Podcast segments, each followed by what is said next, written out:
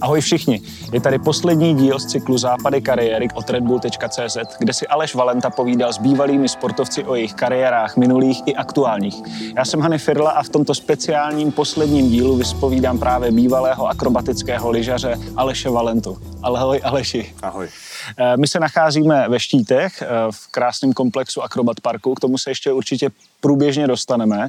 A na začátek by mě zajímalo, jak jsi si užil celou tuhle sérii. Užil. Mně teda přišlo, byl jsem překvapen, že všichni ti sportovci měli na všechno odpověď. Já jsem očekával, že spousta těch sportovců bude odpovídat klasicky, tak určitě, a podobně. a to se víceméně jako nestalo, takže já jsem byl velmi spokojen a, a říkám, jsem překvapen, že jsme našli tolik sportovců, kteří si sami našli tu druhou kariéru, že po sportu byli schopní přejít do normálního běžného života a jsou v něm úspěšní. Ono to je asi složitý pro moderátora, když eh, ten host moc jako nenamluví, že jo, předpokládám. Stávají se i takové věci, nebo staly se ti v, v tvém moderátorském eh, životě, v tvé moderátorské kariéře?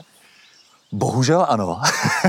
a já záměrně říkám bohužel, protože, jak sám si řekl, on to vlastně jako je nechtěný pro toho moderátora, to je to nejtěžší, co může být, že najednou ho překvapí host, který přichází na pódium, on ví, že tam přijde, ty ho vyzeš a stejně ti odpovídá jednoslovně.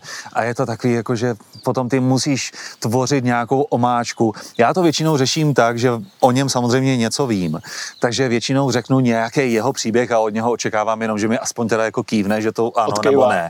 Jo, ale je pravda, že to je, že to je oříšek. Jako moderátorský oříšek, jakýkoliv protahování rozhovorů, anebo vůbec udržování e, nějakého flow a toho, aby ten čas plynul, a jenom se to nezastavilo, tak to je, asi bych řekl, u moderování to nejtěžší. A jak probíhá třeba taková právě tvoje příprava na ty rozhovory? Je to nějaká jako denní báze, nebo občas to uděláš třeba za 5 minut 12?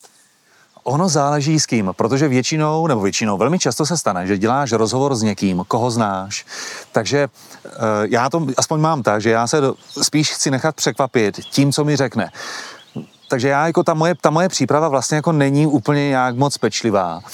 Čím méně toho hosta znám, tak tím víc si samozřejmě musím jako načíst eh, o něm nějakých informací, anebo minimálně aspoň třeba témata, které ho zajímají. Protože spousta sportovců, anebo vůbec hostů eh, nebo lidí, s kterými jsem se bavil, tak uh, oni já se o nich jako nesnažím zjistit to, co přesně dělají a jak to dělají. Ale mě zajímá to téma, které dělají. Takže já se snažím spíš si nastudovat to téma, abych jim byl partnerem v tom rozhovoru. Mm-hmm a, a doopravdy jako to nebylo o tom, že já se jich ptám na něco, na co už znám odpověď. Takže já se rád nechávám překvapit vlastně i těmi odpovědmi od těch respondentů nebo od těch hostů a, a to je asi pro mě to nejvíc, že se zároveň učím de facto s nima. A měl si třeba nebo máš, když to řeknu v úvozovkách, třeba i nějaký svůj informátory, který ti jako prásknou i nějaký pikantnosti?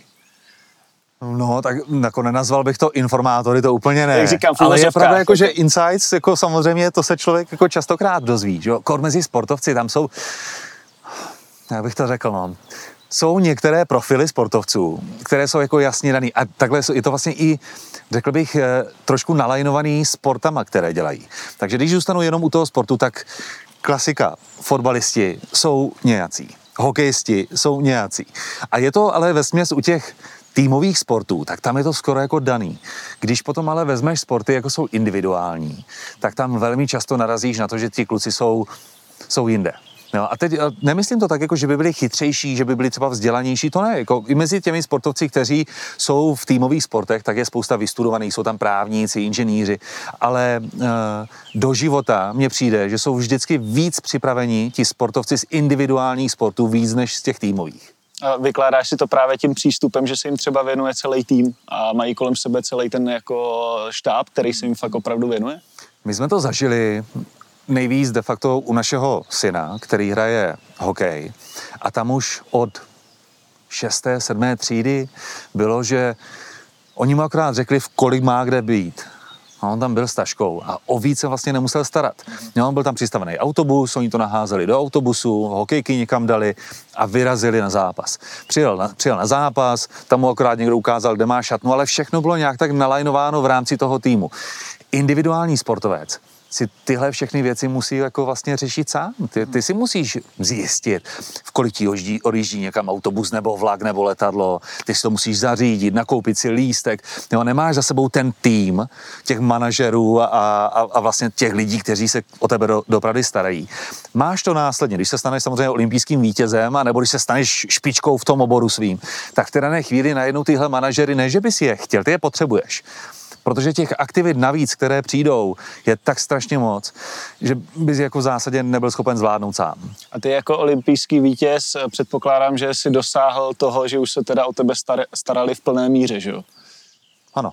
Já jsem měl agenturu relativně jako brzy, ale je pravda, že ta agentura nezajišťovala takový ten běžný běh života.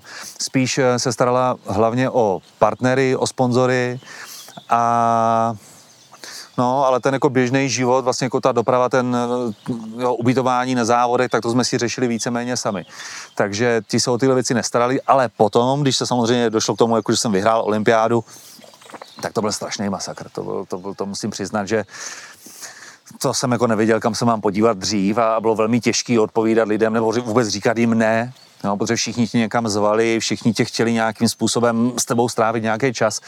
A bylo těžké si najít jenom čas sám pro sebe. Takže bylo vlastně jako jednoduchý pro mě, nebo jednodušší říct manažerovi, hele, tady prostě řekni ne.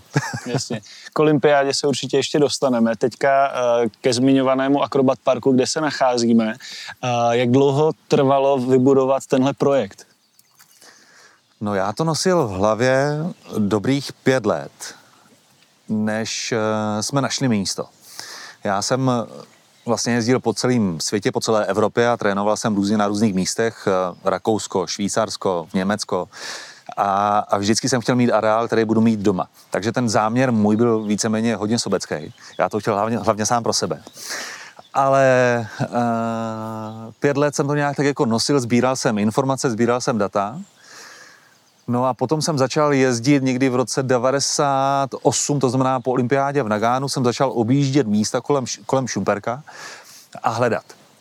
Našli jsme ideální místo v Šumperku na Kotli, tam to bohužel z nějakých jako důvodů nedopadlo sousedských a, a vůbec jako by právních, takže to se bohužel, bohužel nepovedlo. Na druhou stranu jsme našli místo právě tady ve Štítech, které bylo ideální, protože to je v údolí, jsme obklopení krásnou přírodou, stromy, minimálně tady fouká a byl tady starý areál, který byl starý bazén z poloviny zavezený bordelem. Barák, ten byl polorozpadlej, částečně vlastně jenom jako taková malá část tady byla. No a, a, a to všechno byl se vlastně začalo dít v, v roce 99 a otevřeli jsme v roce 2002. Wow. No, a, a bylo to super, protože v roce 2002 jsem vyhrál olympiádu a to načasování samozřejmě toho všeho bylo fantastický. V červnu 2002 jako olympijský vítěz mm. jsme tady otvírali a bylo tady 10 tisíc lidí. Mm. Ty jsi říkal uh, po té olympiádě, i teď jsme na to navázali, že to byl naprostý boom. Ten, ten uh, park, uh, předpokládám, měl nějaký sponzory nebo má nějaký sponzory? Předpokládám, takový kolos se potřebuje spolehnout i na další strany. No, ze začátku my jsme samozřejmě dostali nějaké dotace, jak od kraje, tak od státu a vy, vy, využívali jsme různých těchto dotačních titulů. Samozřejmě partneři, sponzoři tady byli, ale ono to je taky jako nahoru a dolů, jako vlastně ve všem, jako v životě, že jednou je člověk nahoře, jednou je dole. A to samé je vlastně i v, v takových, jako u takovýchto sportovních areálů. Obecně sportovní areály nejsou výdělečný. Je to tak, že Oni si vydělají na svůj provoz, vydělají, dejme tomu, nějaký peníze navíc, které jdou ale zpátky do investic, ale není to biznis, tak jak by normální člověk, biznismen to chápal. To znamená, většinou člověk, když, dejme tomu, kdybych si koupil penzion, tak budu očekávat, že do nějakých deseti let se splatí a po deseti letech už jenom vydělávám. Tady máme 18. rok a je v tom jako hodně milionů a myslím si, že se to nikdy nesplatí. Hmm. Uh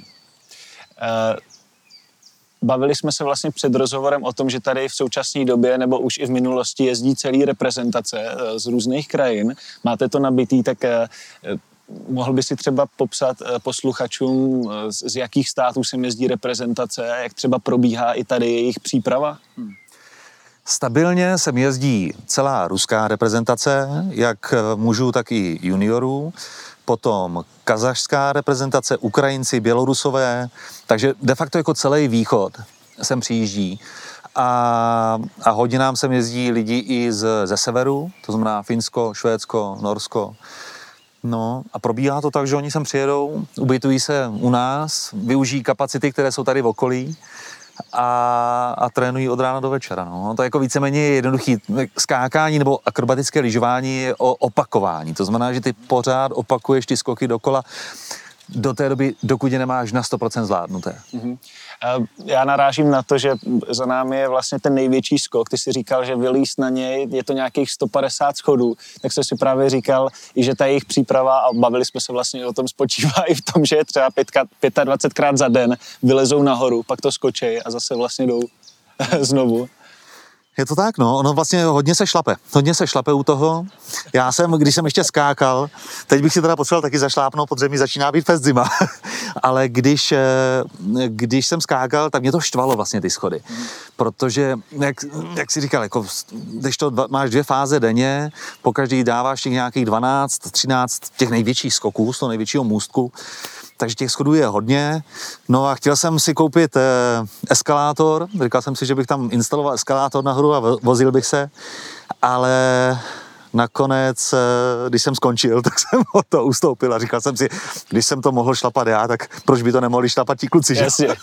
Eh, bavili jsme se, nebo bavíme se vlastně o západech eh, kariéry, podcast jsme západy kariéry, nynější kariéry i ty minulý. Teďka ještě k těm nynějším, kromě akrobat parku, máš ještě další různá vytížení. Bavili jsme se dokonce před chvíli o tom, že jezdíš teďka do Žiliny a prostě tě můžeš říct, co tam přesně děláš, protože to bylo neskutečné. Já jezdím, já jezdím po celé republice. Mě před přibližně pěti měsíci oslovil člověk, který se věnuje molekulárnímu vodíku. A, a to téma molekulárního vodíku mě zaujalo a nabídl mi vlastně pozici uh, marketingového a PR ředitele v této společnosti, která je, která je to, je to vlastně irská společnost, která má ale zároveň firmy, máme firmu v České republice, na Slovensku, v Maďarsku, v Anglii, uh, teď vlastně děláme novou firmu v Rusku, takže těch, těch možností vlastně kolem molekulárního vodíku je hodně, no a tím se, tomu se teď věnuji a, a to, že teď jedu do Žiliny, to znamená jenom, že tam jedu na další obchodní jednání. A tato práce tě teďka teda v současné době nejvíce vytěžuje, nebo to je ještě něco jiného? No, jako neřekl bych, že mě nejvíc vytěžuje, protože já těch aktivit mám jako relativně hodně. No, když, jako, když pominu tu práci moderátorskou a to, že děláme už sedm let, děláme Lvíčata, což je sportovní, dětský sportovní magazín, který běží každý týden na, na Dčku, takže ten vlastně děláme pro českou televizi, nebo v české televizi. Do toho ještě moderování, k tomu tady jako management Akrobat Parku, k tomu ještě mám různé realitní projekty, takže jako těch věcí já mám docela dost. Uh-huh. A právě chci navázat na to, že se bavíme o té tvý aktivitě s odstupem času, protože uh, přece jenom máš víc zkušeností, třeba jako já, nebo jako mladší generace. Dá se jako za tebe sedět uh, jedním zadkem na více židlích? Je to jako, dá, dá se to ten čas nějakým způsobem ukoordinovat? Celý je to o tom time, time managementu podle mě jako kdokoliv si dovede uspořádat svůj denní režim, tak je schopen si uspořádat týdenní režim a následně měsíční a roční. A takže já jako v tom nevidím problém. Je to samozřejmě o nějaké kapacitě jako i toho, jak člověk je to schopen celý navnímat a, a celý jako zpracovat v hlavě. Protože jeden den dělat jednu věc, druhý den jinou, ale na druhou stranu ty, ty aktivity, které já dělám, oni jsou si velmi podobné. Jo, dělat manažerskou činnost v rámci sportovního centra anebo zastávat marketingovou pozici v rámci obchodní společnosti jsou velmi blízké pozice. Takže a, a jsou to navíc pozice, které si nekonkurují, ale, navíc, ale, ale vlastně se můžou doplňovat. Informativně, vědomostma a těmahle záležitostma. Takže já jako věřím, že se dá sedět jedním zadkem na více židlích. Okay. Myslíš, že třeba je výhodou pro tebe, když tě oslovuje nějaký uh, tým nebo nějaká když to řeknu, korporace uh, pro práci, uh, že, že jsi právě olympijským vítězem? Může to hrát roli? Že určitě, třeba řík... jo? určitě. Hmm. Jako já jsem říkal, že to, co mě vítězství, když, vždycky, když já se ptám těch sportovců, co jim třeba vítězství nejvíc dalo nebo nejvíc vzalo, tak já vždycky říkám, že mě olympijské vítězství dalo tu možnost, že mohu vstoupit mnohem jednodušší, jednodušeji do pootevřených dveří. Jo. Když, když jsi v určité pozici, tak samozřejmě ty lidi z pozice toho, co si dokázal, ti, ti právě jsou schopni nabídnout určité možnosti. Ale většinou to je o tom, že ti pootevřou ty dveře. Nikdo ti jako neotevře dveře naplno a nestrčí ti dovnitř a neřekne, hele, tak si tady hrej a, a klidně mi promrhej peníze nebo cokoliv. Takže jde o to, že mě spousta lidí dopravdy pootvírá jejich dveře. Já se rozhoduji, jestli do ní vkročím, jestli budu s nimi spolupracovat, nebo nebudu. A a o tom to je. Takže jako já si fakt myslím, že největší výhoda, nebo to, co mi nejvíc dalo olympijské vítězství, tak to je opravdu možnost vstoupit do jakýchkoliv dveří. Mhm. Když jsme u těch ztrát nebo zisku, měl jsi třeba někdy pocit, že tvůj osobní život trpí na úkor toho profesního, nebo naopak? Že můj osobní život trpí na úkor profesního, nebo naopak? Já nemám pocit toho, že bych to někdy úplně takhle jako vnímal. No, to je trpí, no, to je... Víš, víš, jak to myslím, že jako věnuje se práci natolik, že vlastně třeba v osobním životě ti nevyzbyde čas na určitý věci, které by si chtěl dělat, ať už to je s rodinou nebo sám pro sebe. Já rozumím, jak se, na co se přesně ptáš. Ono to většinou totiž vychází, ten, opět ten impuls většinou vychází z té druhé strany. On ti někdo většinou musí říct, když děláš věci naplno a děláš je rád, tak ty nevnímáš tyhle negativa, protože ty ty věci děláš naplno a děláš je rád. Takže pro tebe to, co zrovna teď děláš, tak je super. Jo, ty nemáš pocit, že tím, že něco děláš, co máš rád, přicházíš o něco jiného, protože proč? Tam není důvod. Mm. Jo, samozřejmě ve chvíli, kdy to děláš na úkor, jdeme tomu času s rodinou, tak zase opět, pokud ti ta rodina neřekne, no to by bylo fajn, nebo to je škoda, že jsi s náma nebyl, tak v té dané chvíli jako OK, tak ti to může brát tento čas. Ale na druhou stranu, jak Ellen, moje manželka, tak, eh, tak vlastně jako moje okolí mě vždycky podporovalo v tom, co, co dělám. A, a vždycky jsme byli schopni najít právě náš čas pro nás všechny. Jo, že to nebylo o tom, že bych jenom já, já, já, byl jenom já jinek a já si jedu svojí cestou a, a, a rodina je nějak za mnou vlaje. To ne. Jo, my jako vždycky se snažíme najít ten společný čas. Nehledně na to, že i Ellen je extrémně vytížená, takže, takže v tomhle my jsme se v podstatě hledali. Akrobatické lyžování je eh, velice namáhavé na tělesnou schránku. Neseš si třeba z minulosti ještě nějaký zdravotní potíže? Aj, aj, o tom budeme povídat dlouho. Kolik máme času? dost, dost.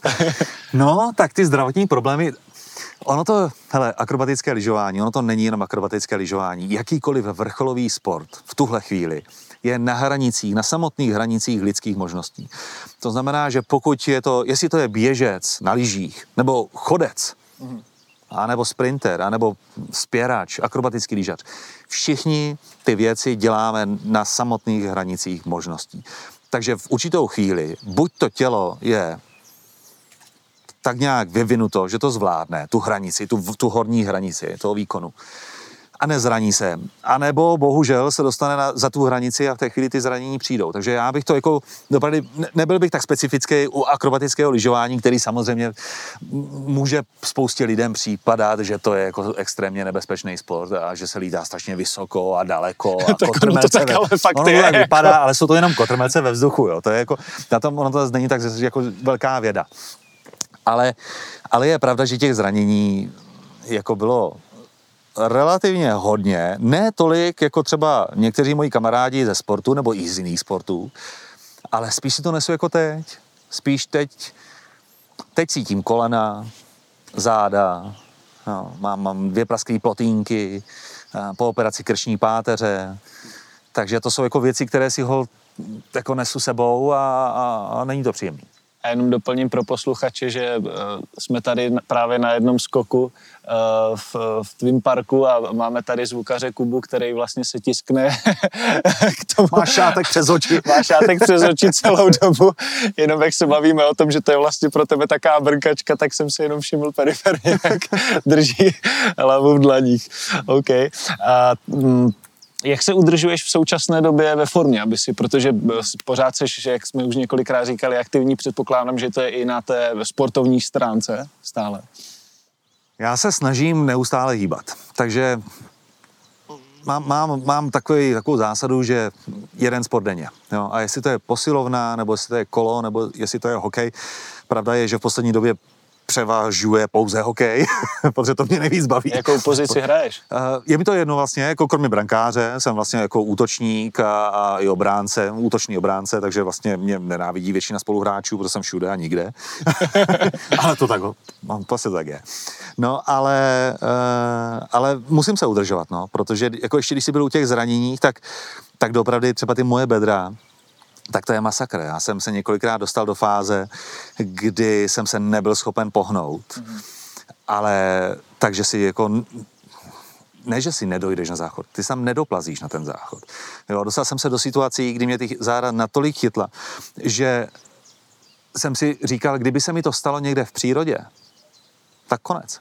Kdybych byl bez telefonu a byl někde na horách, měl nějaký výšlap ve Vysokých Tatrách a někde jsem se tam sekl, to, to je taková bolest, kterou si podle mě jako málo kdo dovede představit.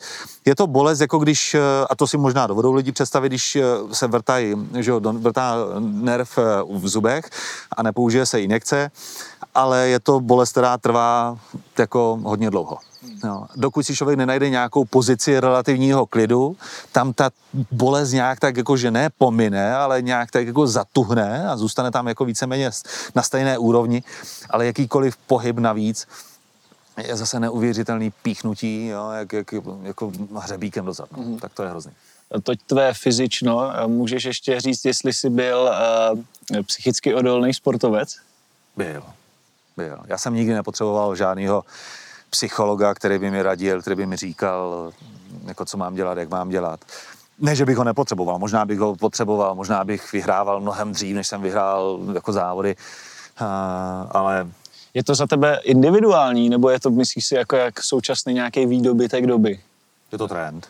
Je to trend. Podle mě, není to, já jako nenazval bych to, nebo možná trend je taky silný slovo, není to výdobytek, není to nějaký prostě jako nesmysl, je to hod možnost.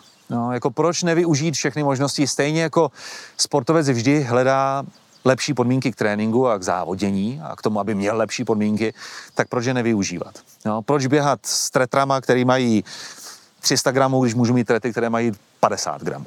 No, proč se neporadit s někým, kdo mě třeba bude umět nahlédnout do hlavy, když můžu?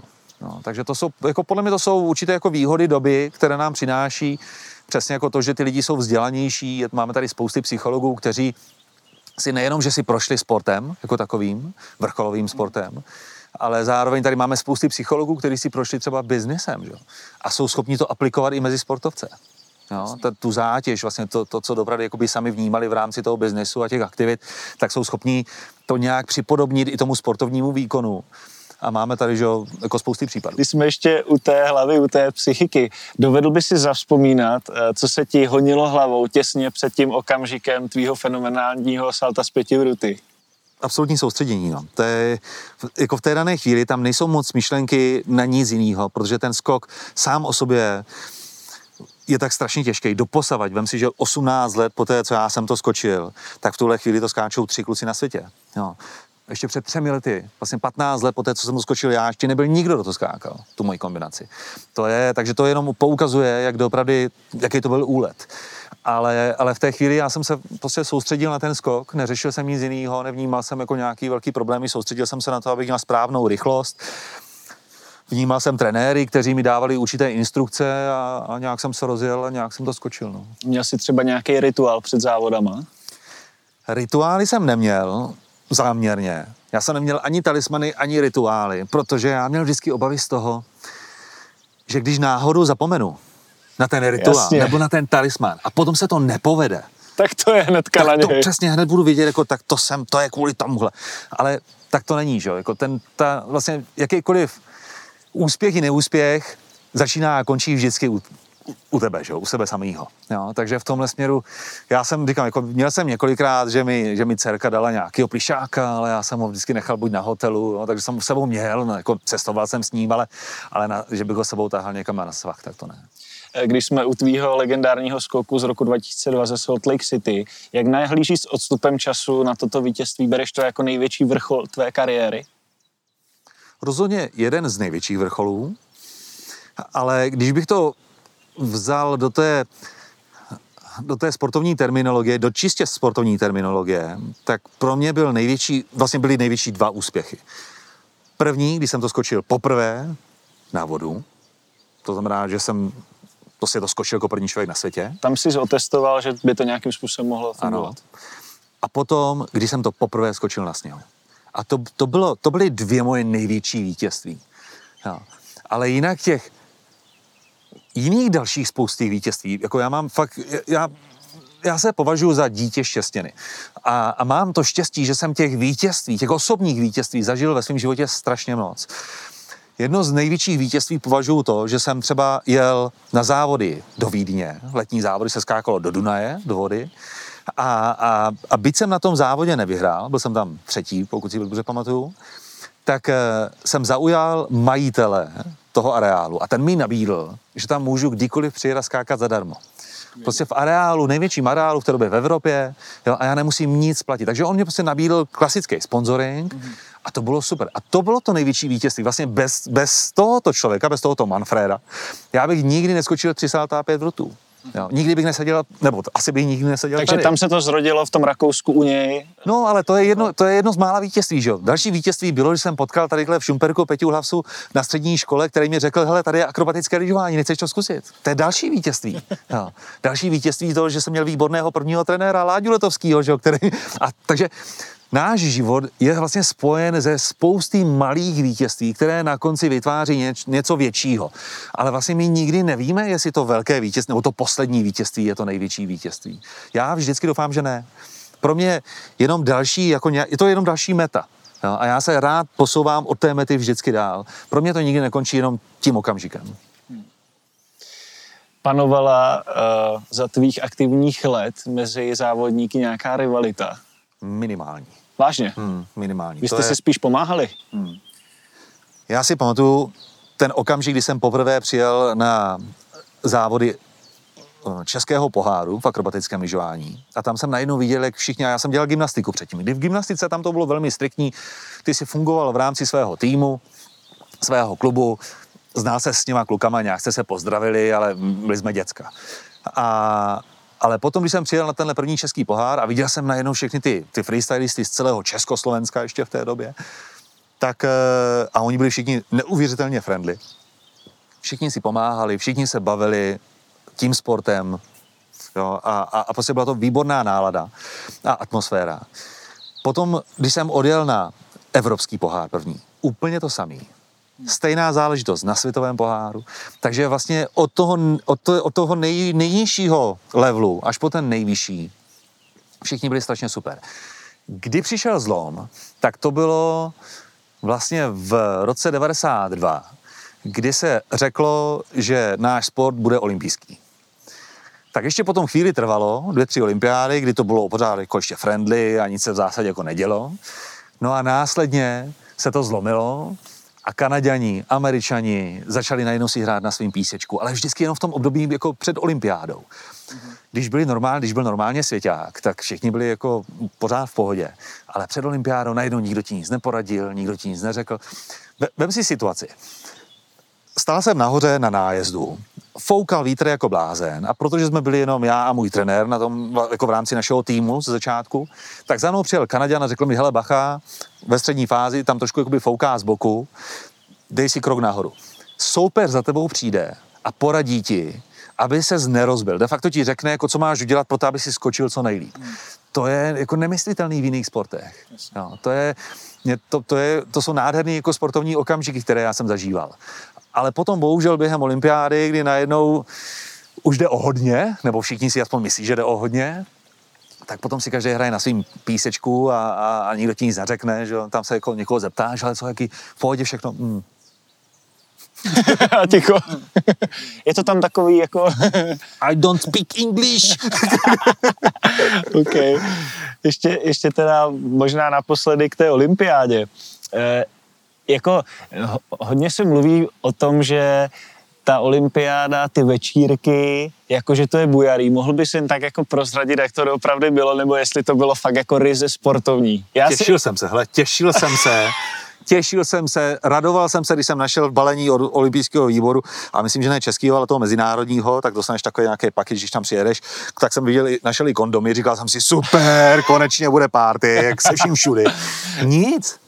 Fakt? Ne, vůbec nic. Já nevím, jestli to Vy máte nějaký, dřív. vy to nemůžete říct, že jo, podle No mě. ne, ne, já si myslím, že to nikdo nezažil. Podle mě z těch našich, možná to dřív tak bylo.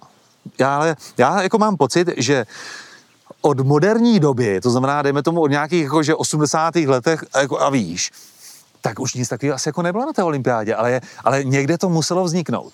Jo, to znamená, že podle mě dřív to bylo. Jo. Dřív to asi jo, asi to tak fungovalo. Ale za nás ne, jako za nás poslední nic takového nebylo. A kdyby si třeba mohl vzpomenout na eh, nějakého největšího pařmena nebo showmana z té české, z, té, čes- z, toho, z toho českého nároďáku, nebo jako, jak to říct, z té české, jak se tomu vlastně říká, když jedou všichni? Výpravy, z české Jo, výpravy. jako z olympijské výpravy. Ano, ano, z české olympijské výpravy. Tak nejvíc jako zřádil. No tak samozřejmě v Nagánu to byly hokejky, jo, ty řádili vany. Nejsi se čemu divit. tak jako. No, ale no ne, na, na olympiádě nikdo neřádí. To jako není o tom, že by... Fakt tam jako na to není prostor. No, to je... Já vím, že jeden, jeden klučina, američan, tak ten eh, v, eh, v Turínu, když, když jsme byli na olympiádě, tak, eh, tak ten řádil a řádil tak, že ho vyhodili z týmu a poslali ho domů. Wow. Jo? Mm-hmm. Takže to já si jako myslím, že fakt jako v, v těch jako v novodobých olympijských hrách, tak já jako si myslím, že se to moc jako nenosí, no. Dobře, tak je to asi jenom nějaká fáma. No, no ne, možná to není fáma. Já, si- jako já si fakt myslím, že tím, že se o tom mluví, protože já jsem to slyšel taky, než jsem měl na, svůj, na svou první olympiádu do Nagána. A, a ne, že Říkal by- jsi, budeme jídlo No konečně. ne, přesně, jsem si říkal, skončí závody, bude pohoda, že jo, bude party, cokoliv, ale nic takového nenastalo. Jo, takže já jako ne, ne, ale takže já si myslím, že asi něco fakt jako probíhalo kdysi v minulosti, možná víc na těch letních olympiádách, jo, ty zimní olympiády, přeci jen to je menší skupina lidí, hodně seš tak jako, že pořád seš, že jo, v bundách, víš, jako tam není žádný, jako tam nějaké jako, nevím, jo, jako nezažil jsem nic, že by si tam potkával jako nějaký holky, o kterých by si říkali, jo, to jsou kočičky prostě, nebo to jsou jako krásné holky. No, oni jsou všichni oblečení. Prostě, jako, no, všichni. jako všichni mají bundy, tepláky, oteplovačky. Vlastně strašná nuda, že jo? OK. Ty jsi rodák ze Šumperka, nebo oba dva jsme rodáci ze Šumperka. Máš Šumperk nebo Štíty, po případě celý Olomoucký kraj, který máš asi nějakým způsobem zmapovaný, zmapovaný eh, novýho Aleše Valentu. No, nemá. nemá. Co se týká samozřejmě našeho sportu, asi v jiných sportech to úplně mluvit nemůžu a doufám, že ano, že doufám, že jiné sporty mají uh, budoucí olympijské šampiony, ale v našem sportu v tuhle chvíli nemáme nikoho, na koho bych mohl ukázat prstem. Není nikdo tak daleko.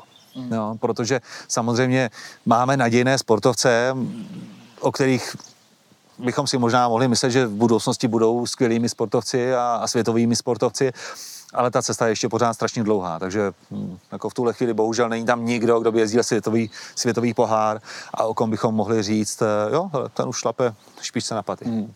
A jak vnímáš třeba uh, výchovu mládeže v České republice, co se týče konkrétně opravdu tvýho sportu, který si dřív sám zažil? Hmm, ta, ta výchova u nás, u nás to je hodně jako v rámci těch klubů a samozřejmě obecně lyžování je rodičovský sport. Takže pokud se tomu věnují rodiče, pokud tam mají nějaké zázemí, tak v- té dané chvíli to tomu dítěti dává určitou výhodu, že může být v tom uh, úspěšný. Ale jinak uh, oddíly fungují tak, jak fungují. No. Jako, já do toho úplně moc nevidím. Já spíš v rámci našeho sportu zastávám tu pozici toho, že já se snažím nabízet podmínky. No, nedělám to, jako já se, já nevychovávám žádné děti, nejsem trenér nikoho, ani asistent trenéra, takže tohle jako není cesta, kterou bych si zvolil, nebo v tuhle chvíli to tak jako nevidím. A byť jsem z začátku samozřejmě chtěl být i trenérem, ale nějak mě to opustilo. No a, a, a moje role je teda zařizování nebo zajišťování podmínek pro to, aby měli naši lidi ty nejlepší možné podmínky. A, ale v tuhle chvíli nejsem úplně schopen odpovědět na to, jestli, jestli ta atmosféra v rámci těch klubů a, a, a těch rodičů a té výchovy těch sportovců je dobrá nebo špatná. No, jako rozhodně, když, když vezmu, kolik těch freestylistů máme malých, tak rozhodně není dostačující. No, ty, ty, ty mezery a rezervy jsou obrovský, ale, ale já jsem dopravdy v tomhle ten poslední, kdo by to mohl nějak kritizovat, protože já k tomu aktivně nepřispívám. Já k tomu přispívám tím, že jedá reál. Jasně. Jenom ano, ne, utekl nám svět trošku? Čechám? No ano, totálně. Nebo, nebo takhle. Uh, zále, to je úhel pohledu. To je úhel pohledu. Když to vezmeš eh, z pohledu kdo tady skáče nejtěžší skoky na světě, no tak nám neutekl, protože to jsem já, nebo jsem to byl já. A teď, jsou, teď to jsou další tři borci na světě. Takže v tomto, v tomto ohledu nám ten svět neutekl. Co se týká množství dětí, které dělají akrobatické lyžování v jiných zemích, tak ano. OK. Uh, mám tady uh, nakonec vlastně tohoto této série připraveny otázky i od našeho štábu. Máme tři kluky, s kterými jsme projeli vlastně všechny díly, takže um, kameraman a fotograf Honzik Pelikan uh, se tě chtěl zeptat, byl nějaký skok nebo trik, který jsi se nikdy nenaučil a chtěl? Byl trojnásobné salto z šesti vruty. Ale ono to bylo, já jsem byl v jednu dobu, jsem byl tak silný v kramflecích a měl jsem tak velké sebevědomí, že jsem to byl ochoten a schopen skočit. Ale já jsem hledal někoho, kdo tě hecne. U těchto těžkých skoků, já jsem viděl, že to nikdy neskočím uh, v zimě. Na sněhu to jsem viděl, že to je, to, to je čiré bláznoství. Ale do vody, kdy se ti v zásadě nic moc nemůže stát, tak jsem to chtěl skočit a když jsme tady měli jeden ze světových pohárů v létě, kdy se tady skákalo a byli tady světoví skokani, tak já jsem jim říkal, těm, kte, o kterých jsem věděl, že neskáčou tři salta a pět vrutů a skáčou běžně tři se čtyřma, tak jsem jim říkal, když dneska skočíš tři z pěti, tak já půjdu tři z šesti. A oni se nechytli. Nikdo se nikdy nechytl. Ty jsi hecovala, oni Já je hecoval, aby mě hecli, aby se mohl hecnout. A oni se vůbec nechytli. Takže to, a to je mi líto, protože já bych to skočil. OK, náš eh, zvukař Kuba Ruška, eh, kolik si nejvíce uzvedl na bench? Hmm, na benchi, no, 85, možná 90. Ale jako já jsem nikdy nedělal maximálky. Já jsem podle mě jako udělal, že, že to bylo jako několik repeté, no. Že třeba, já nevím, šest opakování možná s touto váhou. Jo, měl jsem období posilovací, jakože fitness jsem chodil do fitness. Tlačil to, jo? No, to jsem chodil pořád. Chtěl jsem být Arnold Schwarzenegger, ale nepovedlo se to. OK. A ještě tady máme od fotografa a taky kameramana Jonáše Hájka. Jaký je tvý nejoblíbenější jídlo? Cokoliv, to je, já jsem strašně nenáročný, ale vepřok nedlozelo, řízek s bramborovým salátem, vlastně cokoliv s bramborovým salátem, bramborový salát milu, ale, ale já jsem špagety, jakýkoliv špagety. Já jsem strašně nenáročný, jako, co se týká jídla. Myslím si, že to je jedna z věcí, kterou, eh, kterou velmi kvituje Ellen. Ta vždycky říká, když jako něco udělá a já si pochutnávám, tak ona vždycky říká, já jsem tak ráda, jak tě maminka vychovala. Mimochodem děkujeme taky tvým rodičům, jak se o nás postarali. Tady taky jsme měli skvělé jídlo. Eh, pak tady mám sérii otázek, na kterou si se ty vždycky ptal během celé série hostů. Eh, tak co by si se tedy ty chtěl v životě ještě naučit? Je toho spousta. Já bych chtěl, a já zase mám několik bloků a několik ufuzovce jako téma, které bych se chtěl naučit. Chtěl bych být lepším sportovcem, třeba v hokej, chtěl bych být lepším hokejistou, chtěl bych se pořádně naučit windsurfing. Chtěl bych někdy se naučit dělat, eh, lítat eh, na paraglidu. To, to jako mě strašně nějak láká. Chtěl bych eh, se naučit jezdit pořádně na windsurfingu. To jsem říkal, na, na snowboardu. Mm co, mě, co si myslím, že se už asi jako nikdy nenaučím, tak to je, to už jsou vyloženě jako nějaké akrobatické sporty, ale pořád mě to samozřejmě jako tímto směrem táhne. Chtěl bych se naučit třeba francouzsky. No. Spousta lidí mi říká, že od francouzštiny je už potom blízko italštině a ke španělštině. Takže ta francouzština, to by se mi strašně moc líbilo. Chtěl bych se naučit hrát na piano. Wow, na tak to ti možná můžu dát mm, nějaký mm. základní lekce, ale... Takže jako fakt těch věcí je moc. A, a, to jsou takové jako volnočasové relativně jako aktivity. No a potom mám samozřejmě jako profesní cíle, že chtěl bych se pořád zlepšovat v tom být lepším a lepším moderátorem, jo? Být, být lepším manažerem, jako to, Hele, to je, to je otázka, na kterou já bych dovedl fakt jako odpovídat na cokoliv, protože já mám stálou touhu se ve věcech zlepšovat a učit se nové věci. Mě nevadí vstoupit do něčeho a dělat něco, co vůbec neumím, i za cenu toho, že se strapním před kýmkoliv, protože mě to je úplně jedno. Já se velmi rád strapním tím, že to zkouším a třeba právě neuspěju, ale tím, že to zkusím, tak to je pro mě to vítězství. Pro mě není vítězství to, že to nakonec vyhraju. Pro mě je vítězství to, že to vůbec začnu dělat. Tak třeba za rok se sejdeme u další série, u dvojky a bude tvůj díl jenom o tom, co se naučil za ten rok, uvidíme, třeba to dopadne. Nejtěžší rozhodnutí tvýho života? No, nejtěžší rozhodnutí si myslím bylo ukončení sportovní kariéry, protože opět se vracím k tomu prvnímu rozhovoru s Lukášem Polertem, kdy on říkal, že neviděl jediný důvod na otázku, jestli by sportovec měl odejít na vrcholu své kariéry, tak on vlastně říkal v nějakých rozhovorech před, předtím ještě, že nevidí jediný důvod odcházet ze sportu, pokud ten sport stále miluje, ale už nevyhrává. A já měl to samý. Já jsem Byť jsem ještě pořád bývával na pódiu, ještě jsem byl schopen konkurovat těm nejlepším, ale ty moje zdravotní problémy byly už natolik velké, a já jsem prožíval poslední dvě sezóny v obrovských, ale obrovských bolestech, které si myslím, že si spousta lidí vůbec nedovede představit. Ale, ale protože jsem to tak strašně miloval, tak neuvěřitelně mě to pořád drželo mezi těmi přáteli z toho sportovního uh, prostředí, že, že dopadly říci, OK, tohle je můj poslední závod, to bylo strašně těžký. Ale pamatuju si to doteď. Já jsem, bylo, byly to vlastně poslední mistrovství světa, které bylo v Itálii a tam jsem vlastně všem těm svým kamarádům, těm skoukanům jsem říkal, chlapi, bylo to super, tohle je můj poslední skok. OK. Na co se těšíš v důchodu? V důchodu se těším právě na to, že se budu moci učit všechny ty nové věci. To je, jako já si myslím, že tím, jak já jsem nastavený, tím, jak vlastně pořád jako jsem aktivní, ale ono to zase, teď možná to bude znít blbě, ale já už jsem teď vlastně v důchodu. Protože já dělám věci, které mě To zase ne. No jo. No jo, vlastně, když to bereš takhle, tak... tak... To je, že byť máš nějakou zodpovědnost vůči nějakým business partnerům, vůči komukoliv a čemukoliv, ale ve chvíli, kdy to pořád vlastně jako děláš rád, tak už si můžeš říct, že jsi v důchodu, protože to děláš rád.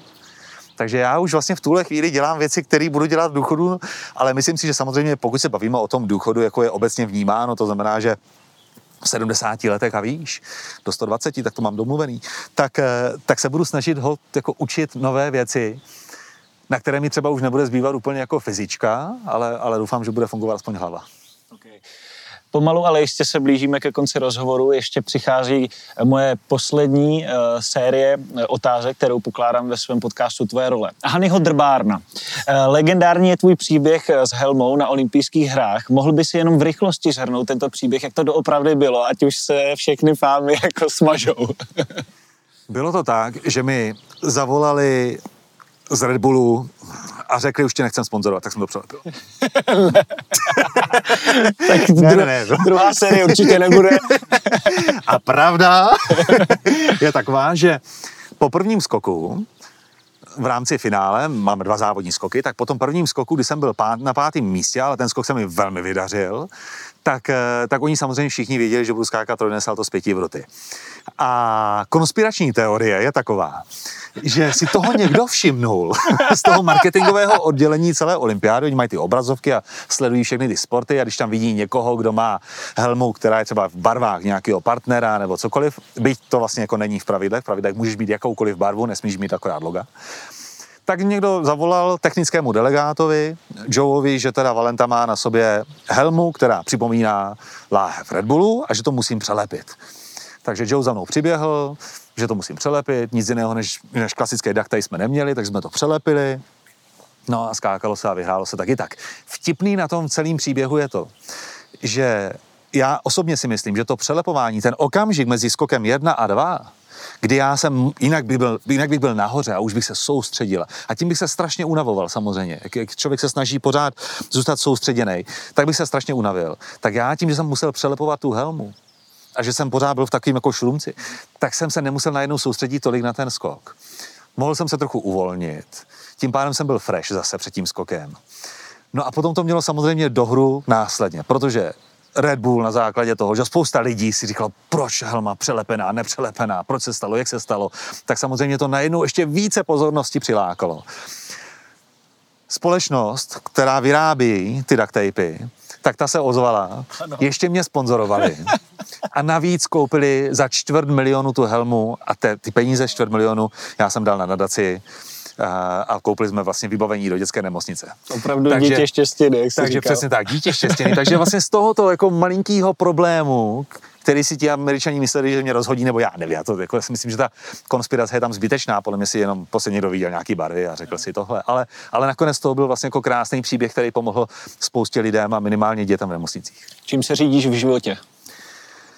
Hmm. Čím se řídím? Rozumím. ono to je, já mám, jako čím, no, kdybych to mohl rozvinout, tak je to asi tím svým přístupem, že se vždycky snažím na, jako věci vyzkoušet. Jo? To já se řídím tím, že se nesnažím jako na věci říkat na první dobrou ne a dopravdy, dopravdy mi nevadí se strapnit, nevadí mi vyzkoušet nové věci a je vždycky lepší tu věc vyzkoušet, a, a zjistit, že ti to třeba nejde, anebo že to není ta cesta, než si po 15 letech, po 20 letech říkat škoda, škoda, že jsem to neskusil. Mm-hmm. Kdyby tady seděl druhý Aleš, vytvořilo se takový tvoje alter ego, na co by se nikdy nezeptal Aleš 1, Aleš 2? Nevím. Nevím, na to ti neodpovím, nevím. OK. Kdyby si měl možnost být na jeden den dokoliv jiný nebo cokoliv jiného, kdo po případě, co by to byl nebo bylo a proč? Hmm. Chtěl bych být Nikola Tesla. Wow. To by mě bavilo. Asi by mě bavilo být i Elon Musk. Myslím, že chvíli by mě asi bavilo být eh, Michael Jordan. No, to je, hele, těch osobností v tom našem světě jako je strašně moc. Jo. To je, a, a já to říkám jako s, s čistým pocitem toho, že těm lidem pozitivně, pozitivně závidím, že jsou takový, jak jsou. Jo, a chtěl bych být strašně, strašně bych chtěl být v jejich kůži. Aspoň na chvíli. Zažít to, co zažívali oni, mít určitá, jako určité vědomosti, schopnosti. A těch lidí je fakt spousta. A můžeš ještě na závěr poslat eh, vzkaz posluchačům eh, podcastu Západy kariéry. Mějte se krásně, mír celému světu. To vždycky říkají modelky, že? Chci světový mír. Chci světový mír. No, já nevím, buďte taci, jak jste. Aleš Valenta, moc krát děkuji za rozhovor. E, toto byl poslední díl série Západy kariéry, který si můžete poslechnout na redbull.cz, na Spotify nebo například na iTunes.